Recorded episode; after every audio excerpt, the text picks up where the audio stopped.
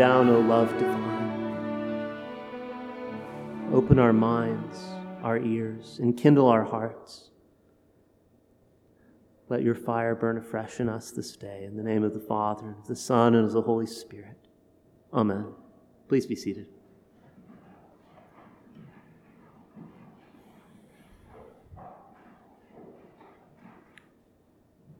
What are you hungry for? I don't know if you noticed, there are a lot of hungry people in this morning's scripture readings. In Exodus, in Psalm 78, in our gospel reading from John chapter 6. And some of you were here a few weeks ago. I preached about the spiritual value of, of emptiness, of neediness, and how that relates to trust or the lack of trust. And that's very much happening again in our Old Testament reading this morning. Uh, Psalm 78 puts it quite vividly. They spoke against God, saying, Can God prepare a table in the wilderness?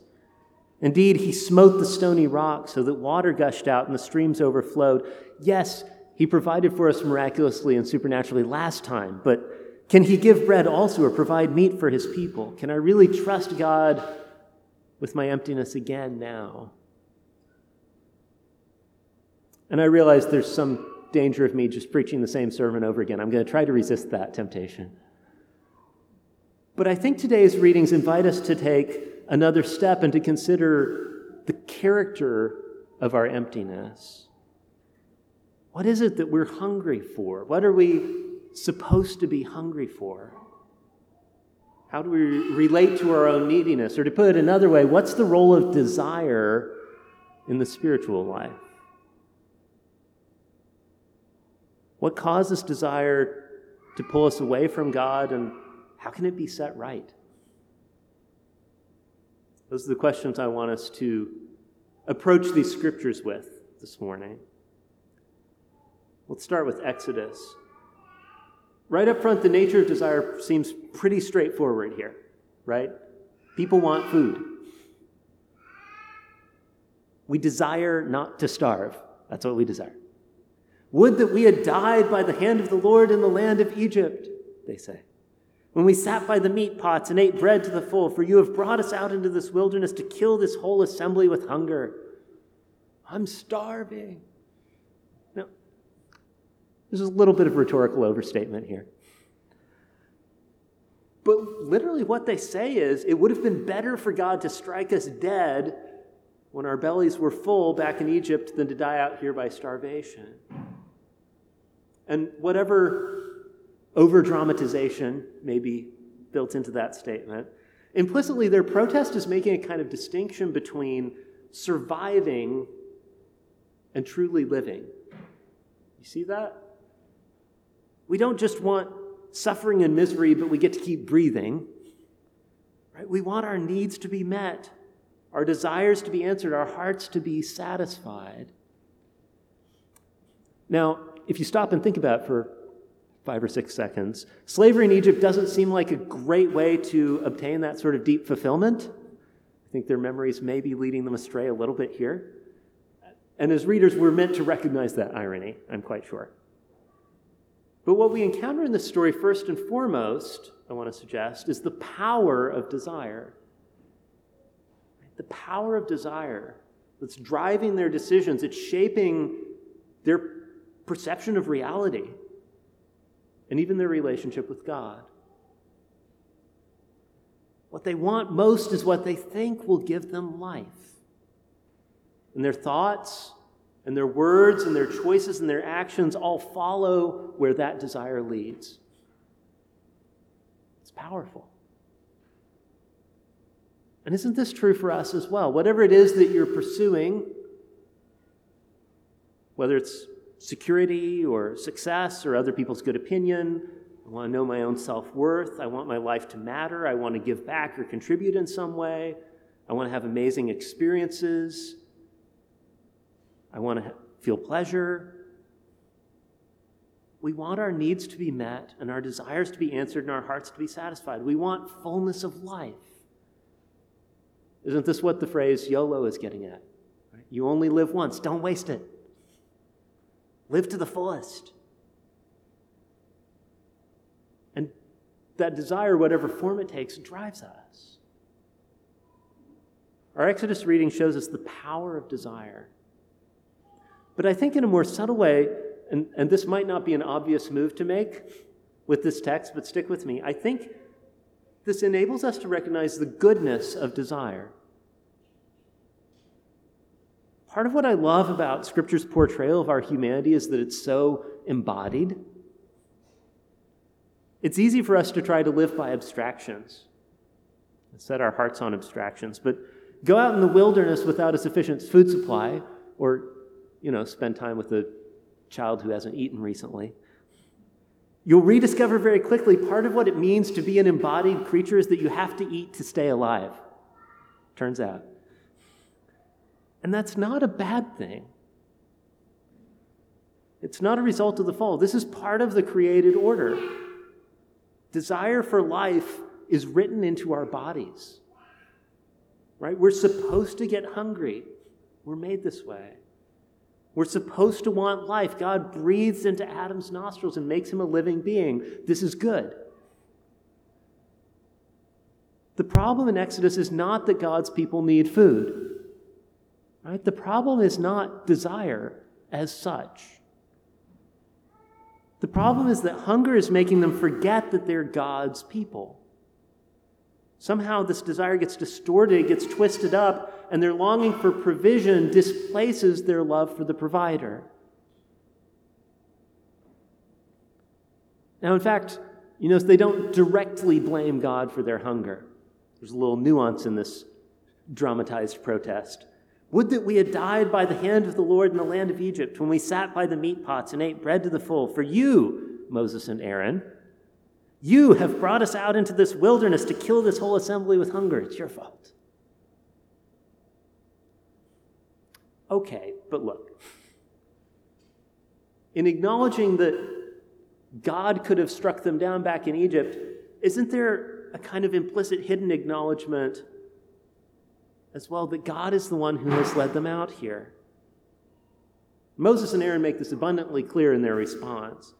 They say, The Lord has heard your grumbling that you grumble against him. What are we? Your grumbling is not against us, but against the Lord. Your grumbling is not against us, but against the Lord. How often do we grumble against a family member or a coworker or the authorities or the church or our situation, circumstances, because we're trying to avoid admitting to ourselves that our issue is really with God. Just throwing that out there. God has led his people out of bondage into the wilderness to set them free, free to worship, if you remember the story. But their desires are still enslaved. Their hearts, and it turns out their stomachs, are still back in Egypt. And this is the third thing we learn about desire in this passage it's, it's powerful, it drives us. It's good, or it can be, but it's also distorted, it's disordered. What they want is life, and yet their desire is actually pulling them in the opposite direction away from God, back to oppression. This ultimate desire to be truly and fully alive is at war with their immediate desires and it's pulling them apart. This word grumbling is a key word in the passage. It, it appears about eight times in 12 verses. Grumbling tells us a lot about how we're interacting with our desires and longings. Maybe it, we can even say that grumbling is a kind of diagnostic for disordered desire. We're like prisoners on, on the rack right? Stretched between what I want and what I want. Oh no. And the strain of that comes out as a grumble. And yes, I'm using a torture metaphor here because disordered desire is awful. It's torment. The people of Israel say it would be better to die than to feel this way. Why didn't he just kill us? And they aren't just talking about empty bellies. Right? Desire is powerful. It's written into their bodies, but it's become set against itself, and they're in agony. Have you ever felt like your desires are pulling against each other?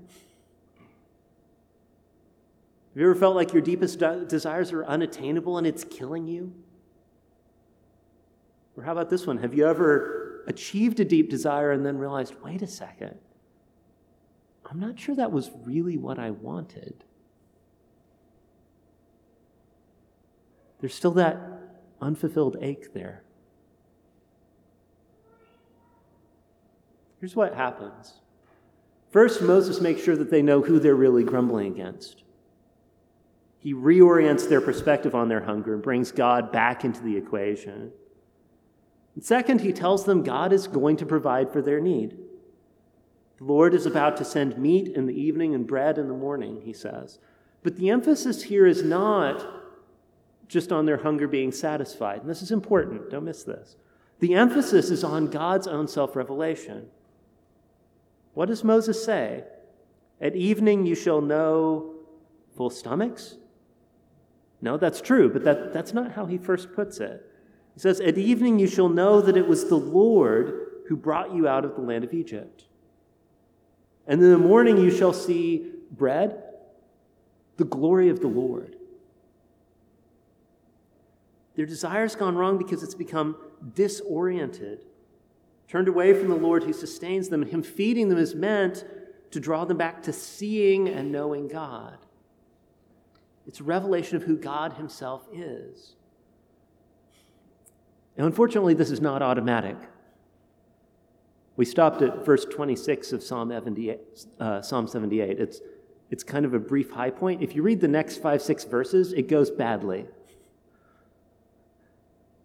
You find out that many of the people have their stomachs filled, but their hearts don't change. They taste the miracle, but they don't embrace transformation. Or, in other words, it's possible to have God meet you in the place of your desire but still resist the fundamental reordering of your desire. Of course, n- none of us would ever do such a thing. Those, those Israelites, what's their problem? Man, what's that about? Y'all, sometimes it's really subtle. In our gospel reading, Jesus has just miraculously fed 5,000 people. And during the night, he crosses the Sea of Galilee, and the crowds come looking for him. Rabbi, when did you come here? They remember what happened in the Exodus, how God faithfully fed his people day after day. And they even quote scripture. Did you catch this? Our song. Our fathers ate manna in the wilderness. As it is written, he gave them bread from heaven to eat. We want God to feed us too, they say. We want that divine self revelation too. We get it, Jesus. So where's the next meal? Here's how Jesus greets them Truly, truly, I say to you, you are seeking me not because you saw signs, but because you ate your fill of the loaves. Their desire seems to be headed in the right direction. They're seeking food from God, yes? But they still stop short of seeking God Himself. It's the sign they're after, not the one who's revealed through it. They've tasted the miracle, but they still haven't truly embraced transformation. Listen to how Jesus responds Do not work for the food that perishes, but for the food that endures to eternal life.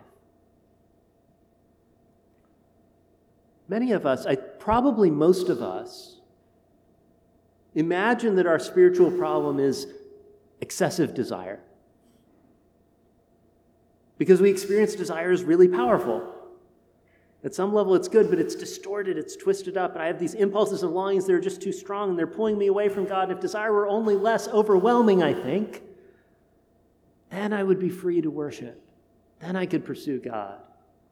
If I weren't getting pulled in so many directions. This is not your problem, according to Jesus. Our real problem, according to Jesus, is that our desire is not nearly deep or intense or powerful enough because we're willing to settle for half measures. Yeah, Egypt reduced me to mere property. I was oppressed. I was in forced labor. But that stew was awfully tasty. And I had as much as I wanted. Look, like so much stew. Really? Or the people pursuing Jesus thinking, I had a miraculous meal yesterday. Sweet. Maybe I can get another one. And Jesus is saying, want more. Want more. Do you want to really live? Don't work for the food that perishes, but for the food that endures to eternal life. Desire more. Want better. You experience desire is powerful, but it needs to be strengthened. What's good, what's written into your natures, needs to be supernaturalized. What's distorted and disordered needs to be reordered and healed. Because if desire drives our decisions and shapes our perspective and perception of reality, and even our relationship with God, the answer to disordered desire can't just be less desire. It's not going to do it. Just the opposite, in fact. The answer is a stronger, fiercer, fuller, more whole and holy desire that refuses to stop short of anything less than the Lord Himself. Jesus says, The bread of God is He who comes down from heaven and what? Gives life to the world. In Him alone, our needs are met and our desires are answered and our hearts are satisfied. And the truth is that only God can stir up that kind of holy desire in us. If you don't take anything else away from this sermon, I hope you start asking God for an increase of desire to help you want more, desire better. But our scripture readings also offer some hints about how he does that and how we can participate in cultivating this kind of holy desire. I said earlier that hunger, desire is written into our bodies. And as we practice disordered desire over and over, that also gets inculcated into our bodies. So it shouldn't be a surprise that the transformation of desire also has to happen in our bodies. There's a reason that in both Exodus and John, God addresses human hunger and longing by saying, I'm going to give you something to eat. And y'all, it's not just a metaphor, He actually feeds them. And he does it over and over again because desire is habitual. For better or worse, often worse, we cultivate desire by what we repeatedly do. Remember, when they first see this bread from heaven, they don't know what they're looking at. They call it manna from the Hebrew word meaning, what is it? What is this stuff? They have to learn to recognize God feeding them.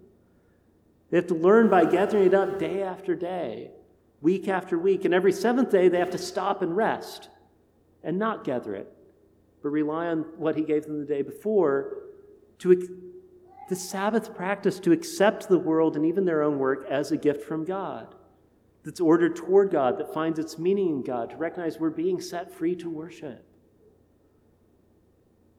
And, brothers and sisters, it's the same for us. There's a reason our Sunday worship is so embodied. That we kneel and sing and listen and bow and make the sign of the cross and hear bells and taste bread and wine and sometimes of the year even smell incense. There's a reason we worship every Sunday. We have Wednesday noon Eucharist, we have daily morning prayer. There's a reason we commit to spiritual disciplines like Sabbath rest because desire is habitual. It comes from what we repeatedly do. And God uses this steady, faithful, repeated action to retrain our deep assumptions about what matters, what's good, what's desirable, what will sustain us. And He answers our hunger. You know, it's not just a metaphor, He actually feeds us. It would be wrong to diminish the Eucharist to just a, a special meal, right? It, there's something spiritually dangerous about tasting the miracle and not recognizing the revelation, failing to see the one who's giving himself through it. But it's also an error to lose sight of the bodiliness of the sacrament. Right? This is the whole point of sacraments that God uses physical things, things in his world, as instruments to give grace. We truly receive the body and blood of the Lord Jesus Christ, thanks be to God, but the instrument is real food and drink. It's more than mere bread and wine, but it's not less. Because God's desire for us, His desire, is to deepen our hunger, to make us capable of a fuller satisfaction, to make us want more, to set our hearts on true and abundant life and seek it from Him. And through habitual worship, and spiritual disciplines, and the sacraments, He reorders and reorients our desire to shape in us a greater capacity for fulfillment. So, what are you hungry for? What do you need this morning? What's the desire of your heart? Are you bringing it to God?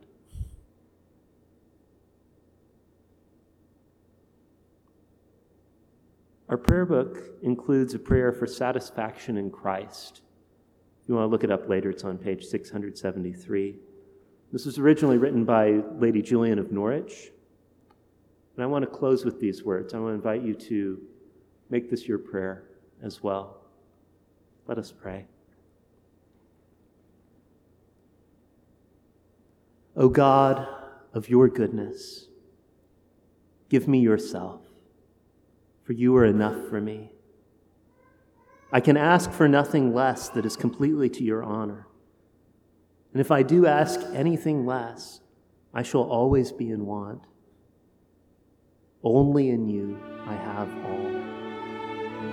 Amen.